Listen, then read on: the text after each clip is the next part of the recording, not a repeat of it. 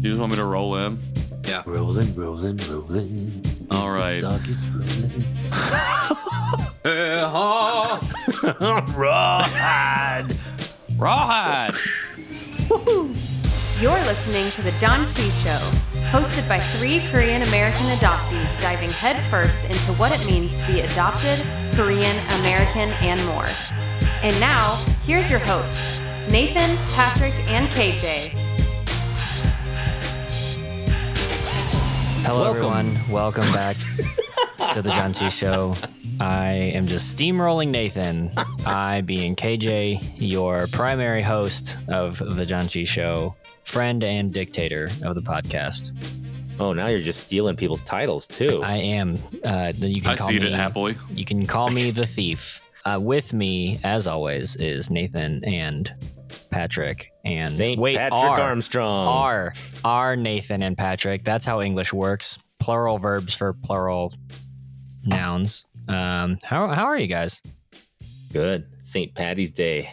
Not that that really means anything, but I mean, I'm sure it means something to some people somewhere. It doesn't mean that much to me personally. sure. I used to have a green beer every once in a while, and that was probably about it. Oh Tried yeah, to that's avoid a getting thing. pinched. I will say that's a benefit of running remote is only my wife will pinch me. if you're lucky. What? Sorry. Interesting. Okay. Yeah, no, I, I, I didn't know. I started to jokingly pinch my kids this morning too, and then I was thinking, you know, I don't want. Am I bullying them by doing that? I shouldn't. I shouldn't do this. You will conform to the St. Patty's Day tradition. No. I'm like, this is probably a bad tradition. I shouldn't teach them that because now they're going to go pinch some kid and get in trouble. So I No stopped. real pinching. Quick. Well, we are the Janchi Show. Thank you for everyone uh, tuning in. you guys look like you're still. You guys just got back from Austin, so I know you guys are. Uh, I mean, it's been 48 hours, and I'm yeah, I was gonna say that was like two days ago. Yeah. Well, then One day maybe- ago. I guess. I'm don't You guys look a little dragon. That's all. yeah. I do look like a dragon. even though it's the year of the ox. Uh, Nathan, what does Janchi mean, and why do we call ourselves the Janchi Show? We are taking the word as feast and celebrate. I guess that's how we are defining it. And uh, we are celebrating our Korean adoption heritage and all that goes along with it. All the fun stories and sometimes the not so fun stories, and the culture and the food and all the stuff. You know, I do know. I We am know part of now. the show. You know. We know You now. know. and if you don't know, now you know. But uh, yeah, we are uh, today doing a solo. What are you guys up for? I know there's been a lot in the media lately. Technically, we're never doing a solo because there's three of us. I think we should start calling it trios. Sorry, do you want to call it a? tr- We're gonna switch the name nice, to the trio. Janchi Trio, Mm-hmm. Yeah. Trio. from from the the Janchi Boys to the Feasty Boys to the Janchi Trio. then why did we start calling it solo? Whose idea was that? Uh, it was probably mine. Maybe it was Patrick's. I don't know. Patrick's the loudest, so I'm gonna go ahead and give him that idea. I'll take it, Nice. and I'm gonna be. I'm gonna take charge of changing it up again. Patrick's being a cool boy and sticking a toothpick in his mouth. And so, listeners, I just want you to honk your horns every time you feel like he has it in his mouth and then when he takes it out. So, I wonder how many people listen while they're driving. Probably not that many because probably a lot of them are not driving that much. I don't know. I think restrictions are lightening up now, so people yeah, are back to but work. does that mean that their workplaces are like, come back to us or like, nah, just stay remote? no, some are, some aren't. I don't know. All right. Well, uh, throw whatever you're folding down on the ground if you are currently working fully remote still because you're probably doing laundry. I don't know. Or Working out, Uh, as we found out, some people run and listen to our show. Oh yeah, or uh, cooking maybe. Yeah, so I don't know. I don't know. If you're living your life, do a thing that represents what you're doing. Uh, if you're listening to the show, is that a good a good call to action? I think so. Just basically do anything except tell us what you're doing. We don't want to hear from you. That we don't want to know We unless you leave sound us like a we're begging you to pay attention to us by having a podcast. It's fine. This is the worst intro ever. You're the worst attention. intro ever. Gosh, if you think this you is bad, us? then you you take the reins and you make it a better intro, Nathan. Yeah. It's your show. Okay, I tried. we're just I tried part to ask what you guys wanted to do. I was talking about celebrating, and then I don't know. And we now we're going off on random tangents. No, Well, that's you. technically We, we already had a plan in place. We know what we're We did talking have a about, plan in and place. then you were just like, "Yeah," and we're celebrating. Full Well, stop. Come full on, stop. man. There's no handoff. There's no. Is this your first podcast? Pumping the brakes. I don't know how to hand it off on a topic like this. Okay, here's how, here's how it goes. Ready? We're gonna knock it out of the park into a very different game. That was pretty good. It's a little jarring into the the baseball sound, but Well, you know, sometimes when you knock a ball out of the park, it doesn't know that it just left Wrigley Field and landed in the streets and got run over by a semi. Okay, it was just like it just knows that it was on a Mm, trajectory. the streets that it would be the, the streets that that ball would land in would not have any semis on it. Just okay, well, up. you don't know that. I do know that Well, because there's no that- semis that drive in those streets. everything that I know about baseball comes from so the Sandlot. Oh So my God. the natural. that's uh, It that's was it. all That's in all a I know. cornfield. That's everything I know. we could talk about it, but not today. Not today. Wait, talking about baseball? Because We talk about I'm baseball? Gonna, qu- I'm gonna quit the I'm gonna quit the podcast. You're gonna quit the podcast? If we talk about baseball, yeah. If we talk about football, I'm quitting the podcast. Which football? Not American. The real Okay. football. All right. Ooh. No, I'm just kidding. I like That's real a football take. too. yeah. I think it's a hot take to not like baseball. Actually, I don't really think that's a hot take. I think it's pretty common. the only thing that's more boring to me than baseball is golf. Oh, now I'm out. There's some fun. There's some fun golf stuff that happens. Yeah. Not watching it, but playing it. Nah, the only golf that I want to play is top Both. golf. Yeah. Top golf is fun. And mini golf. Come on. Mini golf's fun. Mm, It's all right. Ah, You ever been duck pin bowling? What? what is that? So it's like it's bowling, but it's like basically miniaturized, and you're using smaller balls like this big. The lane is about half the length and width, and the ball or the pins are on strings, and so you're just kind of just chucking the ball down. So you just so you can do it like in- yeah, it's just like you have more lanes. It's I don't know, it's fun. Huh. We did it for the, I did it for the first time uh the week of my birthday. It was a good Uh, time. I, I did a something similar in Canada. It was like a, a small ball kind of bowling thing. It That was might The have like- been- closest I get to maybe it's competitive throwing is throwing axes. So no. I like doing that too. That's fun. The knives or the little the little stars. I don't know if darts? Ninja Star is li- is derogatory, uh, but Uh, um, that's what we were calling them so. at That's the just. thing. I mean, I don't. I can't. They're speak all- shurikens, I, I guess. they're just- shuriken. yeah. They're I just was like- throwing stars, I think. Throwing Ah, star. There we go. I was like, I don't know who else uses them besides ninjas, and I also don't know if only 13-year-old ninjas boys. use them. Well, they use them at the Every ninja's got to start somewhere. That's true. I tr- trust me, I got one, and I used to try to throw that thing and stick it in a tree. Instead, it bounced off, almost hitting me many times. So, Dude, yeah. it's all on the wrist. Wow, you got to get that like wrist very- action. no, it's because I was afraid to make it sharp because of those. Well, then that's never going to stick in the tree. Well, yeah, but as a kid, you don't think that. You think which one you want to do. Do you want to get hit with the rebound or, yeah, I'll say you were. I'll say you were story. playing it safe as a even as a child because I think as a child most children would want to make it as sharp as possible. yeah. They're like, I- this I isn't sticking. I need it to stick. I shot my I eye was out. I was a little safe as a kid. I think. I threw And at threw my eye I- I out. Is that what you'd say? Like, yeah, uh, you'll shoot your eye. Yeah. All right. Well, speaking of safety and Oh, there's Alright. a segue. other stuff, um, and other stuff not related to safety. speaking to about safety and other things, I think one of the reasons that we are touching on multiple different topics is so we can avoid talking about what we really came here to talk about today, which is probably something you've seen food. I'm just kidding.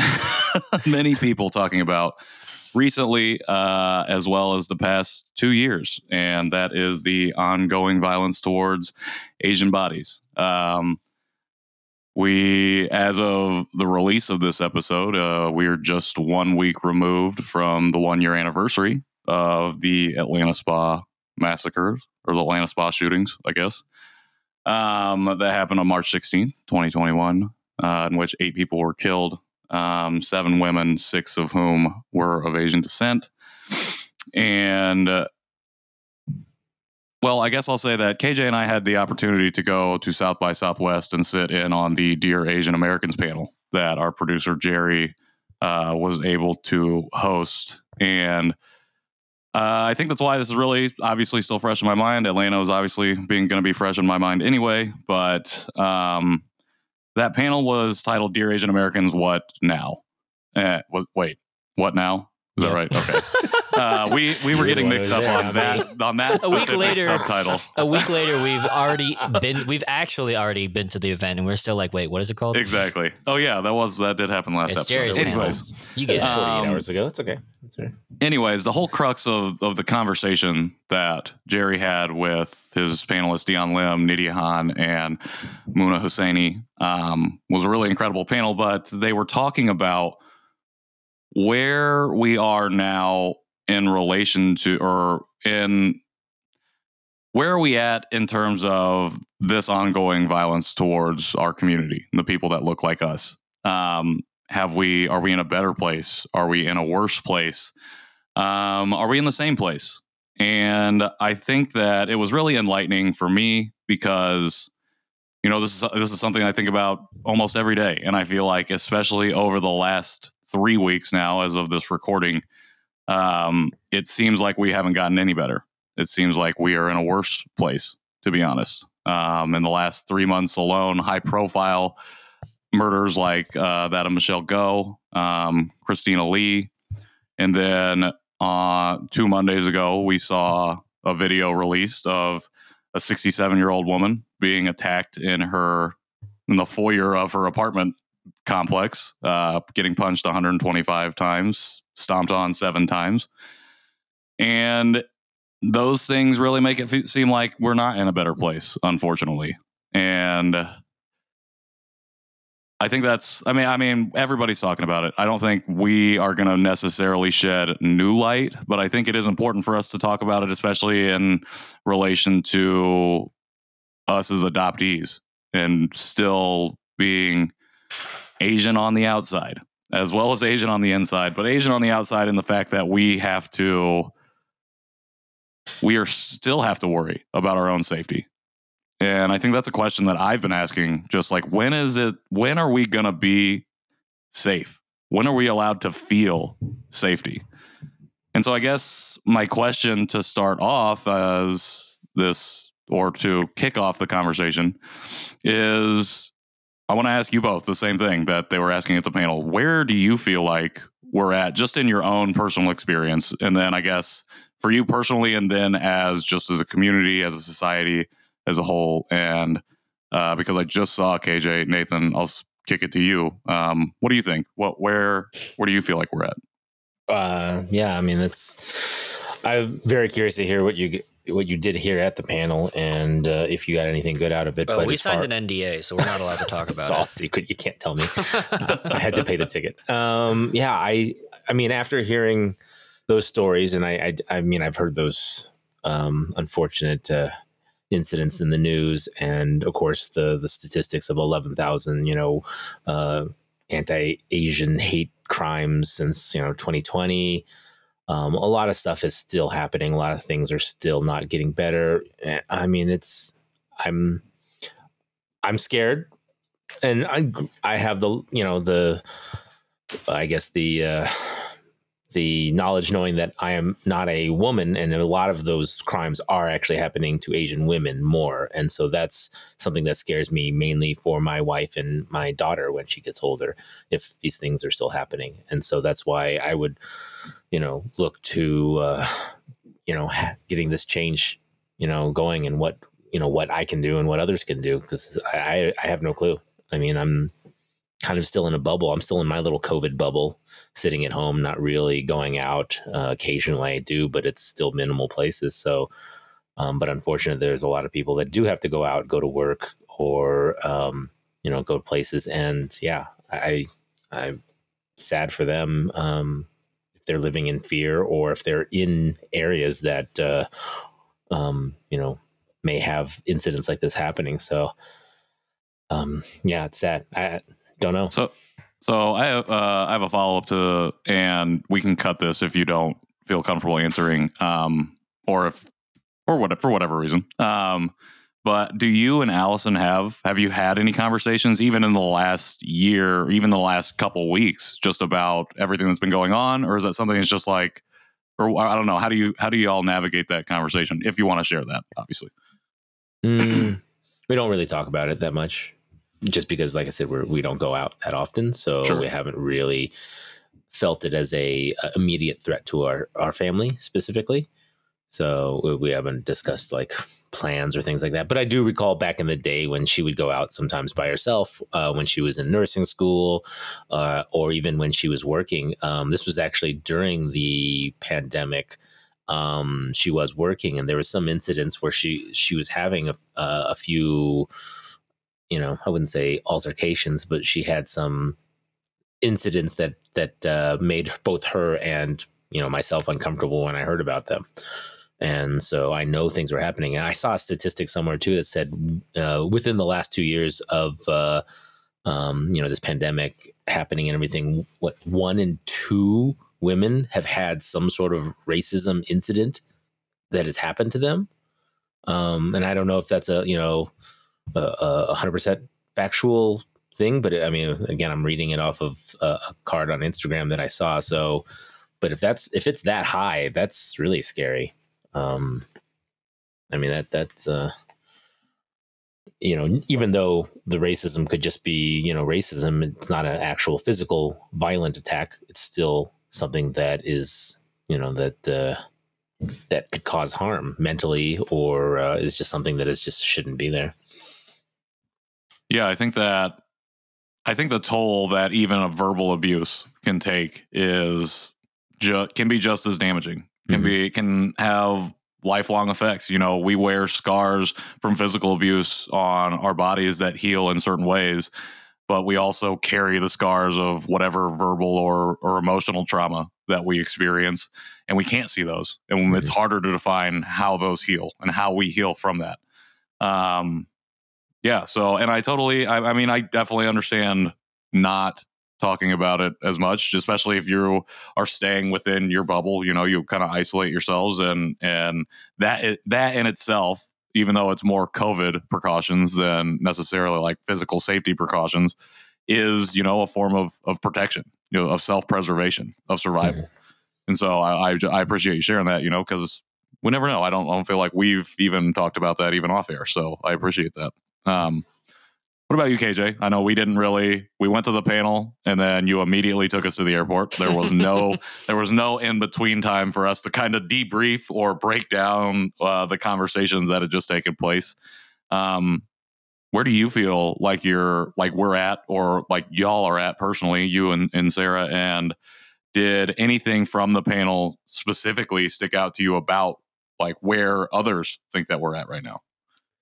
Yeah. So, um, personally, it was really great since Sarah was able to go with me uh, down to Austin and hang out with with you and with Jerry and see all of that and be in these Asian American spaces. Uh, you know, a couple of dinners and then at the panel and.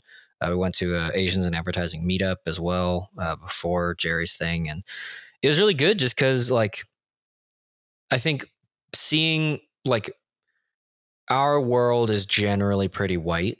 Uh, I think by product of her being white and me being adopted, and you know that just being how it is. Also by product of like being so near the church for so long, you know. Um, and it was just interesting, like being. I don't know that Sarah has really experienced being in a, a space like that, like a a intentional community gathering of Asian Americans. Um, and so it was just nice to like on the talk back to talk with her about like what what the three days in Austin has meant for her and for us. And um, yeah, so that was a really good conversation. But one of the things that I was struck by with the panel was I feel like at least the for the most part the speakers and I I get the sense that the more the more fair skinned or light skinned or whatever, the more light skinned you are, the more you may feel like this is, I mean, it is kind of new. Um, I don't know. I just, there was a, um, like a sense of like oh man i can't believe this is happening to me. What can we do about it? Blah blah blah you know? And rightly so. Like i don't want to downplay what's happening to anyone individually. I don't want to downplay what's happening to asians as a collective but i i do want to add the importance of understanding of like i think for the most part at least what I'm seeing is a lot of East Asians who are uh, freaking out and like waking up to what's happening and and their Asianness and that being minority status, right? And so on the one hand, it's really great to see more East Asians being loud about being a minority and being um, loud about pushing pushing back against you know common stereotypes or or whatever. On the other hand there seems to me to be a lack of like learning and a lack of doing it like exploring what materials already exist for what to do next um, even from within our own asian american community you know like 21 years ago september 11th happened and mm-hmm. uh, then i think that the the south asians we're very keenly aware, and West Asians are very keenly aware of everything that's been happening and how to right. how to reckon with this and how before 2001 maybe they would be like oh yeah i mean like we're we've immigrated and we look different but we're american and we do american things. And then it all flips on a dime right? And so now a new subsection of asian america is feeling that. And i feel like because of the privilege afforded to especially east asians by their lighter skin or by their you know kind of white adjacency if you will um there's more shock and there's more like not like I, I, I guess it feels kind of like a slap to the face. Like I feel like sometimes when I hear East Asians talk about what's happening, they feel like they got slapped in the face and like, how dare you? I don't know. You know what I mean? I don't know. That's that's just how that's my my hot take. And so I what I all that to say is I think that there's a lack of learning going on from um, the black community, from the Latinx community, from our South Asian and West Asian community. You know what I mean? Like that there are so many things that have already happened, so many things that we can intentionally learn from and continue to grow in. Um, I know that we on the show and people that I'm connected to often talk about how we need to be intersectional in what we stand against and we need to be intersectional in who we're standing for. Um, but I think we need to be intersectional in our learning too. You know, mm-hmm. like to think that like that the racism against Asians is categorically wholly different than the racism against Black people um, is maybe just a little short-sighted and unnecessarily walled off. Like obviously it's different, but to think that we couldn't learn from the techniques of the Black communities as been using to um, to push for change and fight for change, and to, like to ignore the partnership um, is yeah, it's just I, it just feels a little short sighted, and and I think actually that was some of what I experienced even at the panel was like um, because two of the presenters, well, three of the panelists were East Asian, and one of them was actually Muna is Muslim American, right? I don't know where she's yeah. like what her ethnicity is from, but like browner than, than the rest of the panelists, um, and had more history because she specifically referenced 9/11. It was just like a, it was like we were all like, "Oh my gosh, what's happening?" And then she was like, "Oh, you're finally here. You're finally where where I've been for 20 years." You know what I mean? And so I think that that's that has been a thing that's really struck me in the past year is in the past in the past year why have more maybe just East Asian Americans not learned about like this ongoing struggle? Like, why does our community still feel like we've just arrived at this instead of being like, no, we've been a part of this for a long time? So, and I realize like it's not like I'm hanging out with every East Asian American in the world or all those things, but that's just kind of the sense that I have gotten from maybe the broader conversation and what's prevalent to me uh, in the spaces that I'm in.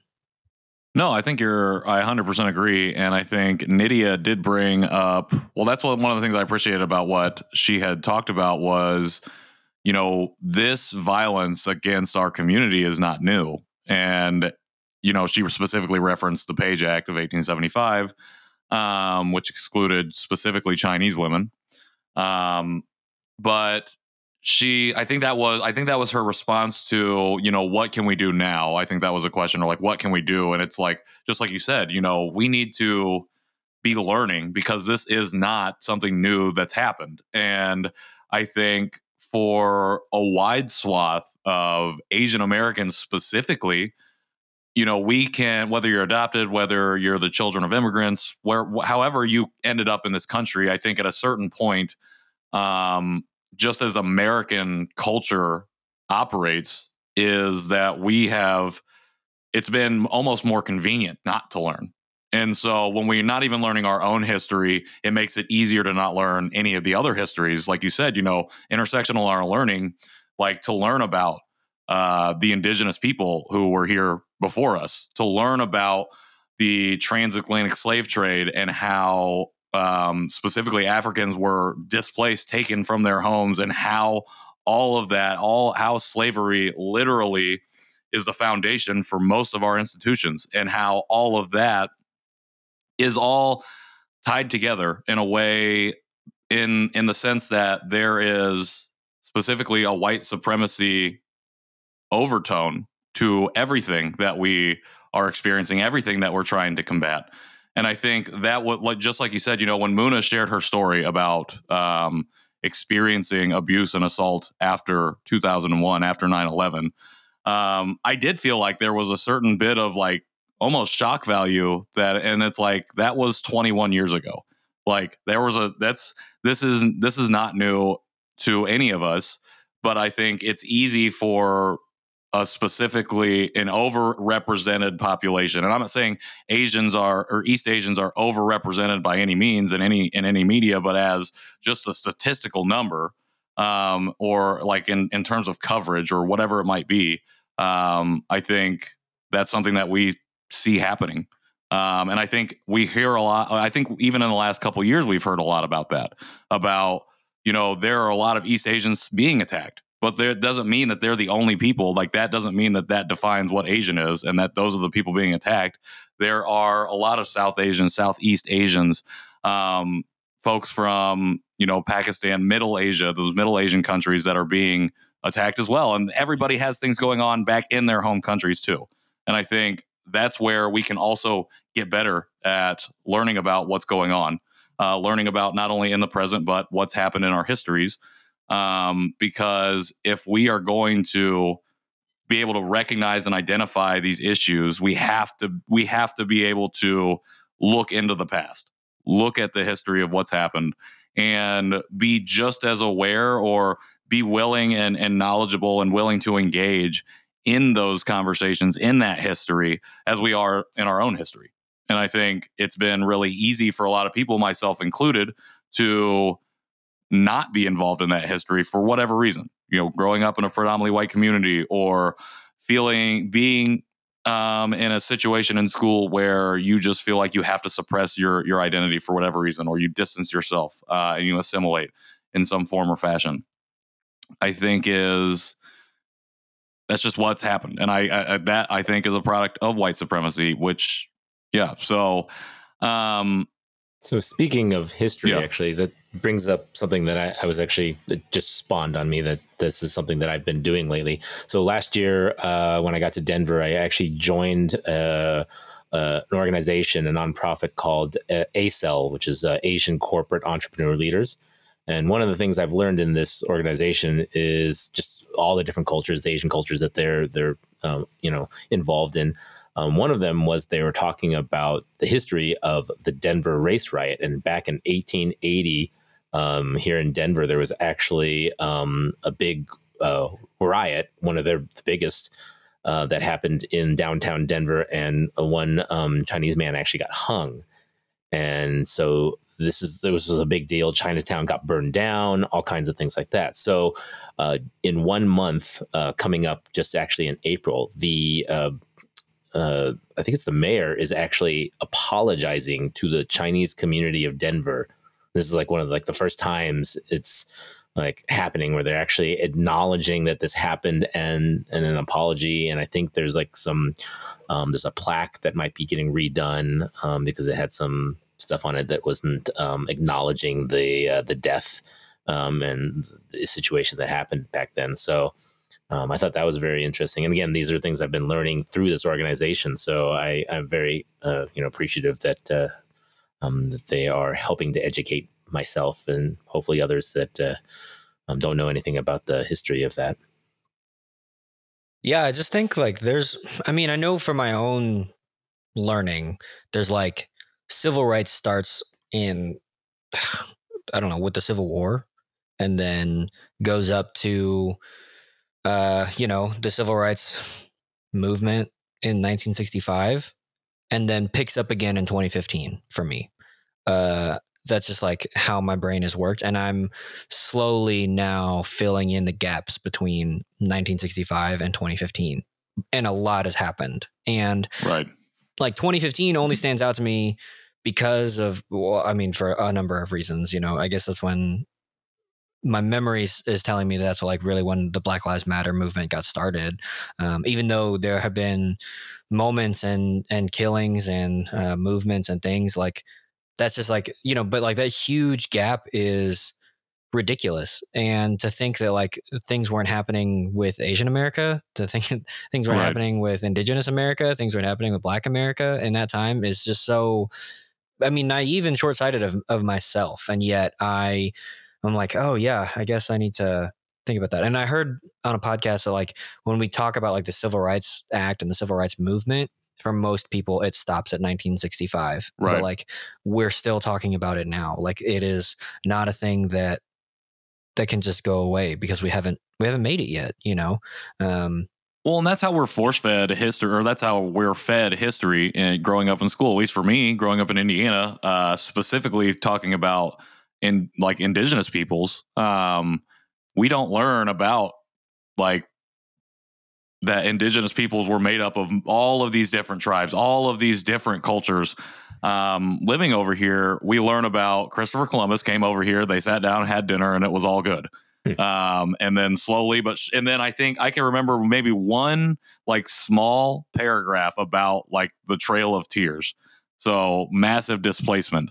Um, and I you know, recently I just read uh, the indigenous people's his or an indigenous people's history of the United States, and at the end of the day, uh, if we, but we're never like to your point, Nathan, about um, this. You said it was the mayor acknowledging what mm-hmm. had happened.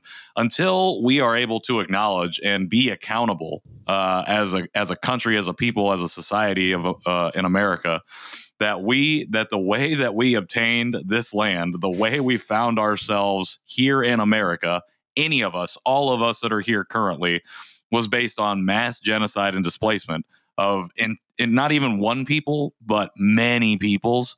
Um, until we're able to acknowledge that, um, there's there's no honestly there's no real path forward in my perspective.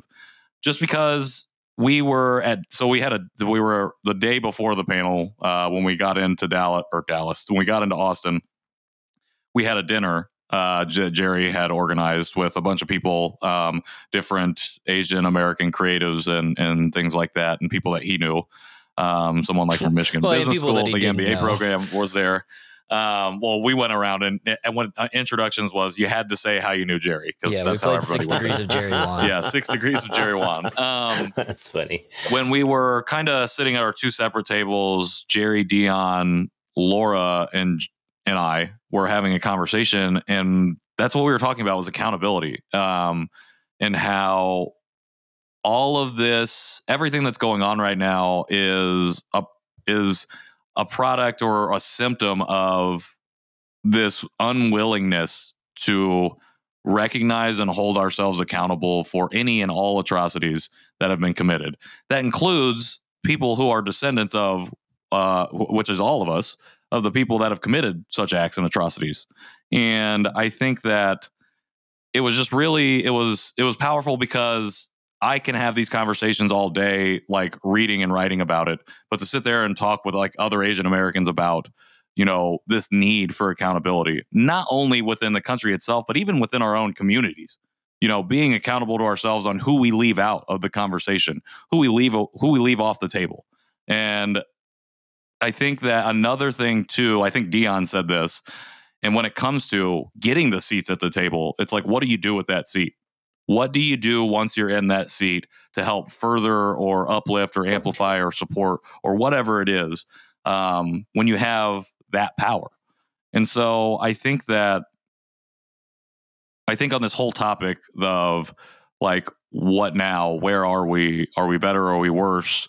It's real. I honestly think at the end of the day, it's the same. We've made gains in certain areas, but we have lost in certain areas, or we've not moved at all. And I think we're we find ourselves one year removed from one of the most horrific attacks on Asian Americans in this country, still asking the same questions. And to think about it, we've been asking those same questions since 1865 or 1875 with the Page Act, even before then. We've always been asking ourselves those questions. And until we are able to hold ourselves accountable for any and all of these things, you know, we are going to be sitting in the same spot. And we, and it is encouraging to me um, that we're doing things like this, that so many people, more people are raising their voices, are utilizing their voices. But to KJ's point, you know, and to Dion's point about how we use the seat at the table, and to KJ's point, where we're lacking in maybe our, our, our learning is is diving into that intersectionality, diving into those other to the other communities and, their histories that we need to be working together with in solidarity in order to find that ourselves in that accountable space. So, yeah, I don't know. That's just you guys know that I got a lot to say about it sometimes, and I could just talk forever, but I don't know. I don't I don't know where we go from this point, even in the conversation, to be honest. Like, we're here now. And I think that's what we've been with this show specifically. You know, we've always been about uplifting and amplifying. But I guess okay, let me actually ask you this. I think I have a I think I have a good question. he for got this. there. I got he there. got there, folks. What are Here we- we go. What do you think? What do you two think we could be doing better as a hmm. show to further this conversation to better uplift the voices of maybe the people that we haven't uplifted yet? Like, what do you think we could do better as a show in this arena? KJ, I'll start with you since we started with Nathan last time. I think the thing with our show is we were born out of maybe this is not entirely accurate, but the way I think of it is our show was born out of the murder of George Floyd. Um, and our show was born in a time when like the race conversation and argument and like I don't know, just where America was in terms of thinking about race relations, um, forced us to be like, oh man, this is this is where we're at, and the rise in anti-Asian hate and the confluence for me now, the confluence of um, anti-Asian hate crimes, George Floyd having to wear a mask out in public, uh, living in a super white town, like all of that forced me into being like, oh, I'm Asian, you know, but I think what we set out to do was to celebrate and to enjoy and to relish and to cherish and to love our identities in their full intersectional selves and uh, to bring guests on to help them and listeners do the same thing right to find reasons to celebrate and to um, to find joy and to love who we are, right? Because as adoptees, we so often feel that imposter syndrome. I talked to, I met, went to a meetup last night um, and talked to um, the president elect of the Dallas uh, Asian American Bar Association, who herself is half Asian. And we were talking about like that imposter syndrome, you know? And I was like, you, and she was like, I don't, I don't know if I feel Asian enough to be the president elect. I'm like, yeah, you are. Of course you are.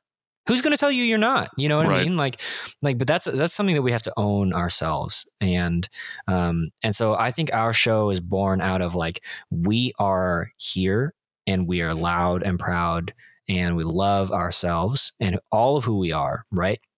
And I think that that's what stories do. I think that that's why storytelling is so important, is because when you force someone or encourage, depending on how forceful you want to be. forcing our listeners to listen But when to you when you're able to help someone see you, a person's humanity, then when tragedy strikes, your heart breaks. Like that's how we gain empathy is we Mm. find reasons to celebrate and to fall in love with people. And then when tragedy strikes them, we are able to empathize and sympathize and do something about, you know, whether it's like working so that that situation never happens again or supporting the person to whom tragedy struck in the moment or supporting the person and their loved ones to whom tragedy struck in the moments thereafter. Like there are so many ways that we can help but it starts with seeing each other as human beings it starts with um, with empathy. And so for us as a show for us as listeners i think it's just a matter of like telling stories celebrating victories and being loud about those things. One of the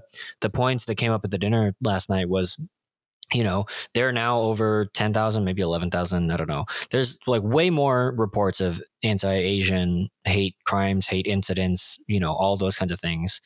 Um, but one argument for that spike in numbers is that Asians are themselves reporting more often than they used to Mm, you know so it's not necessarily i mean i don't know but it's not necessarily that it's happening more often but maybe just that we're reporting more.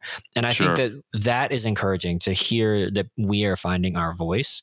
And so as adoptees further like taking our intersectional identities further it's like well let's also continue to find our voice. Let's continue to speak up. Let's continue to give people reason to celebrate and fall in love with us because we're freaking awesome and then when tragedy strikes, they're like, oh, no, but this person is awesome. This community is awesome. I don't want anything bad to happen with them. Right. And then we're able to galvanize um, support and galvanize action and galvanize change. But it's because we've made people fall in love with us to begin with. So that's what I would say is the next steps and what we can continue to do. Um, so please love us more than you already do. Okay. Thank you. let us let us know what we could do. Be- what we could do better to earn your love. Wait, is that right? wow. Okay. I don't know. Got that. want it to be cut that organic. That's fine. How about you? What about you, Nathan? What do you Yeah. think? Or th- yeah, go ahead. No, yeah, I, lo- I loved what KJ said there. Um, that learning through empathy, and um, I, I do think that voices, whether it be our voices, the the guest voices, um, other adoptees' uh, voices that we may share on our Instagrams or on Instagrams, as in all of ours, um, has been great. I think that um, spreading of awareness is is key because I think a lot of what you you know what people aren't hearing about is are these crimes about the the ones that are being committed about uh, hate crimes or racism or you know there's people that are surprised i had uh, i had cousins contact me um, at the uh, beginning of like last year when when i we were talking about the the rise in anti-asian hate and they were like oh really? I, I hadn't heard that. And again that i think that awareness of knowing yeah it is happening and it is still happening. And um, i think that allows people to have the empathy um, like you said maybe if they see it actually happening to stand up and say something or call the police uh, you know more immediate because they think oh this could be one of those situations. And instead of ignoring it or instead of just saying oh you know not my problem kinds of things like that. So um, I do think our voices, the the amount of exposure that um, that is happening, the the president speaking about it, not just you know ignoring it, you know, like some previous presidents. It's you know, I think Yeah, Obama. Sorry, sorry. So, so I think that is amazing when things like that happen, and um, you know that's all I can do is hope that people are listening to us, mostly you guys, but sometimes a little bit of me. And Nah, uh, people really come for you. Sometimes a little bit of me. they don't come to me. So Well, I appreciate that, and I think to your point of like learning through empathy, um, one of the things that Muna shared, as well as one of the someone from the audience got up and, and shared a really personal story, and I think what they both shared was when whatever happened to them happened, uh, the people who came to their aid, who helped them, weren't just other Asian American people uh, or South Asian people, or, um, but people from within their communities of all different ethnicities, backgrounds, um, who came up to help them in in in the immediate uh, as well as that long term period. and I think I think that that really resonated with me because you know there there are those instances. There are people out there already who are doing who are operating in an intersectional way, who are living and and engaging with people outside of their communities to to better understand, to better develop that empathy that allows us to find the humanity in each other. And I think it was really beautiful, but also really sad because you don't hear that from you don't hear that in every story and we don't even hear every story to begin with and so it's really important as we've touched on and, and as kj put so eloquently that we develop that empathy by learning about each other and, and really taking the time to to make that and, and taking the time and making that effort um, to to better increase our knowledge about each other so that way we can move together in solidarity and as one. Well, um, and I think um, the the important yeah. thing too, like what's what struck me about the two South by things that that we were able to go to was um like I felt like the what was being said and who was in the room were misaligned because it to me it sounded like we the people who needed to be in the room for what was being said were allies and not the sure. people like so it just felt like it felt like a bunch of asian americans preaching to the choir mm, sure. um, even even in the meetup even you know there was some good stuff later on but initially i was like i don't need to hear all this i already know all of this mm. you know who does need to hear this though some white bosses you know who does need sure. to hear this is some white allies or some black allies or some you know mm. whatever that is and so and even even last night um, you know we're at this thing it's hosted by DABA, Dallas Asian American Bar Association. Um, but I was like, it's a, I mean, I was one of two not lawyers there. Nice. um, and I, listen, people were like, oh, what firm do you have? Like, no, I just showed up as I, I heard about it on the internet. Um, but it was just like, like a branding problem. And I think that's why for us as a show, we want to be intentional about making content that doesn't just celebrate adoptees, but also helps our loved ones get involved in the conversation right. because like if if our loved ones aren't aware of what's happening to us then how can they be allies? And if we don't mm-hmm. practice having those conversations then how can they be good allies? And if we don't like practice having like doing those actions in small spaces you know maybe it's extended family maybe it's just like on your way to walking your kids to school or you know whatever that is like within small communities and how can you expect to do it in big communities right? That it takes practice to care and it takes practice to um, to be an ally and like we all have places where we can be allies and so if we're not doing the bare minimum which i think is just practicing verbal affirmation and like telling your stories and like providing yourself and your time as a safe moment for one other person who um, is marginalized in a different way than you. If we're not practicing that in the small ways, then we can't really earnestly go and do that in big ways. So I think that's a like just a call to action for our listeners, for um, our people who stumble across the show, people who know adoptees, people who um, care about any marginalized person or community is practice allyship in small ways so that when the big moment comes, you've already got those rhythms in place. That's beautiful. I think that's a that's a perfect way to end it. Practicing verbal affirmations, starting small, but starting somewhere, because it's a uh, we can't go anywhere if we don't start. So, thank you for that. Yeah. And that's the show. well, right. we'll decide on a, a, snack or food item and uh, be right back. Sure.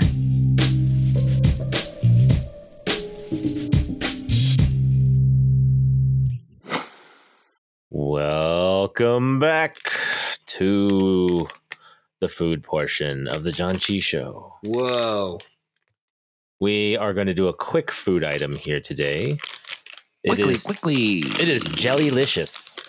I don't know what else it says on there. I just see the Jellylicious. Jellylicious. Well, it's jelly and delicious. Hey, so I it makes sense. Yeah, it's Good job, made by Lotte. Lotte. Again, Lotte, sponsor us. We're eating your product every time. So Jellylicious watermelon make my mouth real sour. Unless it's not sour. Who know if knows? it's sour or That not. smells like apples. Oh, Yeah. really? I Uh, can't even it's- open it. Oh, Yeah, maybe it it's a does smell like pain- It's a watermelon. pain to open. It says It- open it's right It weird. says here. open right. I know, and it's Mine not opened opening really still. easily. No, it's so Yours hard. opened? Yeah, Oh. look at that. I'm having trouble now. It's not sour. All right, I just ate a mint too, so I don't know how this that's is going to not a affect the good flavor. chaser. not Like, having it today. A terrible chaser. Okay. You don't there like we it? No, I What? mean for you. Oh, All right. Looks like a fake watermelon. It looks like a traffic cone. Oh, it's uh, harder than I thought. It's kind of like just it's thick. yeah, it's like those peach There's gummies. substance to it. It's not like a hollow. Don't choke. Whoa. I can't give you a virtual Heimlich. That is a bad. It's a bad look if I choke on a product. on the show. It's Cut that. less Cut than that. Cut that. Um. Okay, first one, not bad. no, I mean, Just I don't. I'm not getting overwhelmingly watermelon though. But then again, is watermelon ever really overwhelming? Watermelon the- concentrate is the last thing on the ingredients list. I'll say that the green part that's supposed to be like the rind or whatever this the, of the of the watermelon doesn't taste like that. So I'm gonna have to knock it for that. Hmm. That was a joke. I'm happy that it actually has watermelon concentrate in it though. Good. Well, it also has watermelon flavor. That's higher Uh, up the list. Like, I mean, watermelon uh, Jolly Ranchers. Don't give these to your kid. May contain milk, soybean, peach, or peanut. Yeah, I know. May though. I'll take that risk. he If it says May, May. I'm okay. If it says yes, then no. Fair. oh, I thought you were gonna have a good rhyme for that. If it says No. May, then I'm okay. If it says yes, then then I say N- nay. Then we say Yeah. no mess Oh, with that- it. That's pretty good. With it, he, he ruined it. You ruined it. All right, I'm I'm not at eating these. four. I I'm don't not really hating have- these either. I'm like, I can eat this whole bag right now. I'm not loving it. Well, Ba-da, He's not McDonald's again. ba-da, ba-ba, it is not ba. Jellylicious to you. Mhm. How about What's the- watermelon What's the sad version of that? Mhm. I'm not loving it. Mhm. But it, to, okay, let's just do ratings because I'm curious what you guys' are thought thoughts are on the uh, the flavor. Let KJ go first. I think I did it. I think I finally found it in a minor key. Oh, nice. Ba-da-ba-ba-ba. Wait. Ba-da-ba-ba-ba.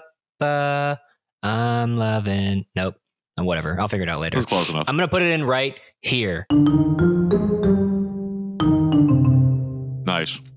Okay. I'm giving this like a two Two. out of Wow. five. Yeah. All right, you got to give us a little bit of some reason. The first one, Yeah. the first one wasn't that good, and it was coated in sugar, which was uh, just like, but like not in like a fun crystallized way, just like in a a gross crystallizing, like caking almost. With it's like caking with a little bit of crunch. That's how like the sugar was for me. Taking- Don't love the flavor, but I was like, okay, that's fine. I then proceeded to have three more, and now my throat feels gross. Like I feel like I need to have something to clear out the gunk, and the flavor gets worse over time. And uh, yeah, I'm like not doing well after eating all of this. So Are you sick? Did you just get no, sick? I I think I like I just gave myself a sore throat from all this sugar, and uh, it's Maybe not you're allergic to sugar. not good. Maybe you're allergic to sugar. anyway, so to just not that good. I like the flavor's not right for me. It's like a weird kind of gummy. It's not like a traditional gummy. So yeah, that's that's where I'm at. All right, two out of five. Nathan. Wow. I'm not gonna. That's not gonna change my rating. I'm Wow. I'm giving it a three point seven five. I can't go to four yet. I like it. It's better than the you know, better than average. Um, it's not overwhelmingly watermelon to me. Mm-hmm. Hmm. Like I would actually, I mean, anytime I've ever had a watermelon candy or so, it's like this overwhelming artificial watermelon flavor that I don't Yeah, even know I what like I it. get because like watermelon in general is not overwhelming in in flavor because it's all water, pretty much. Is that what they Um, call it? Watermelon? I think I don't know. It's a clever name, but so the the fact that it is is not that artificial watermelon that I was hoping it was going to be. I'm like, eh, it's just a gummy. Like honestly, you could give this to me and say what flavor it is, you know, and not tell me, and I'd be like, I don't know. Mm. So that's why I give it a 3.75. But it's higher than the average because it's actually pretty tasty. But but again, I like sugar. I like salt. So, you know, that's probably why I like it. My dentist will hate it. All right. All right. I'm gonna give it. I was gonna give it a four, but now that I, as I'm finishing the package, As you're finishing the package, are you By the- kidding me? Were you just way, like was, for the listeners, there was probably I'd say there was about 15 in here, maybe maybe. I Oh got three gosh. left. Um, as I'm finishing it, I think, and listening to y'all's critiques, I'm like, okay, I actually am on board with almost everything y'all have said about it. Yep. I think that it's just, I give it a 3.5. It's pretty, it's just very middle of the road. Mhm. It's not great. It was solidly good when I first was eating it, but as I've eaten more of them, I'm like, it's just another chewy candy. And that's no knock against chewy candy that I like, but That's how the It's chewy candy feels right now. that's I'm sorry. Chewy candy, I'm sorry. I think I've been doing a lot of apologizing in our in our apologizing to- trio shows. You're apologizing to Chew. You need to get some Trio shows. now. Yeah. Get a Um, basket of apples. I That's forget a, the, that's a Korean joke. Was. Kaja. Uh, anyways, I'm gonna go three and a half. Just not in. Uh, it's just I don't know what's bumping it up, but probably all of the things that you said. Mm-hmm. Wait, bumped it up? No, I What don't know what would up? bump it up. Yeah, Oh, like I I, see, said, okay. watermelon flavor. I think maybe less sugar on the outside, like KJ. Maybe said, a little too. less sugar. Yeah, Yeah, because it's getting all over my Watermelon keyboard or all jelly? my laptop Meh. because I'm taking them out right next to it for some reason, and then bringing it like sweeping around.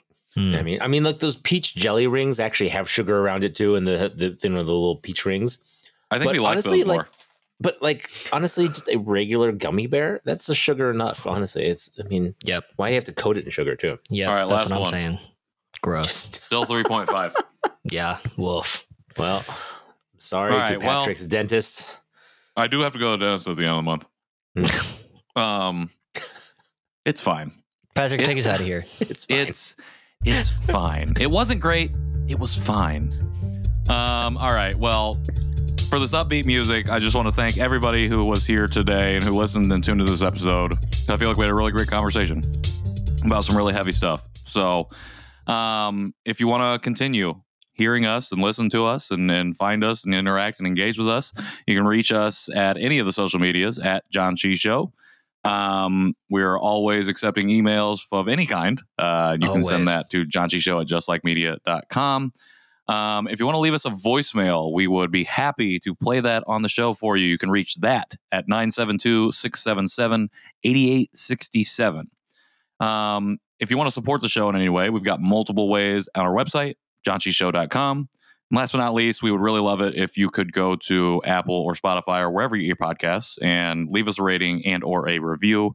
Uh, means a lot to us, and it really helps the show in general. Um, as for us personally, you can find me on Instagram at Patrick in the World. You can find me at Nowack on Instagram. Yeah, you can find me at KJ Roki wherever I want to be found. Also, if you want to be a guest on the show, you Ooh. can. I don't remember how. I'm pretty sure it's. Click I mean, the I know it's my on our link tree. Yeah, it's the link in Yeah. bio on our Instagram. Uh, it's probably other places too, but yeah, we'd love we'd love to for you to be a guest. Doesn't it? Just just apply. That's all. Just Yeah. apply. Just We've apply. got, we've got some good guests coming. Up. Just up, apply. though. And if you don't hear from us, just wait longer. Just- we see all of the emails, but we're bad at emails. Blame me. So that's that's where it's at. So It's all fine. Yeah. Anyways, can't Um, wait to hear from you. Thanks for listening. Until next week, Janchi. Hey yo. Hey,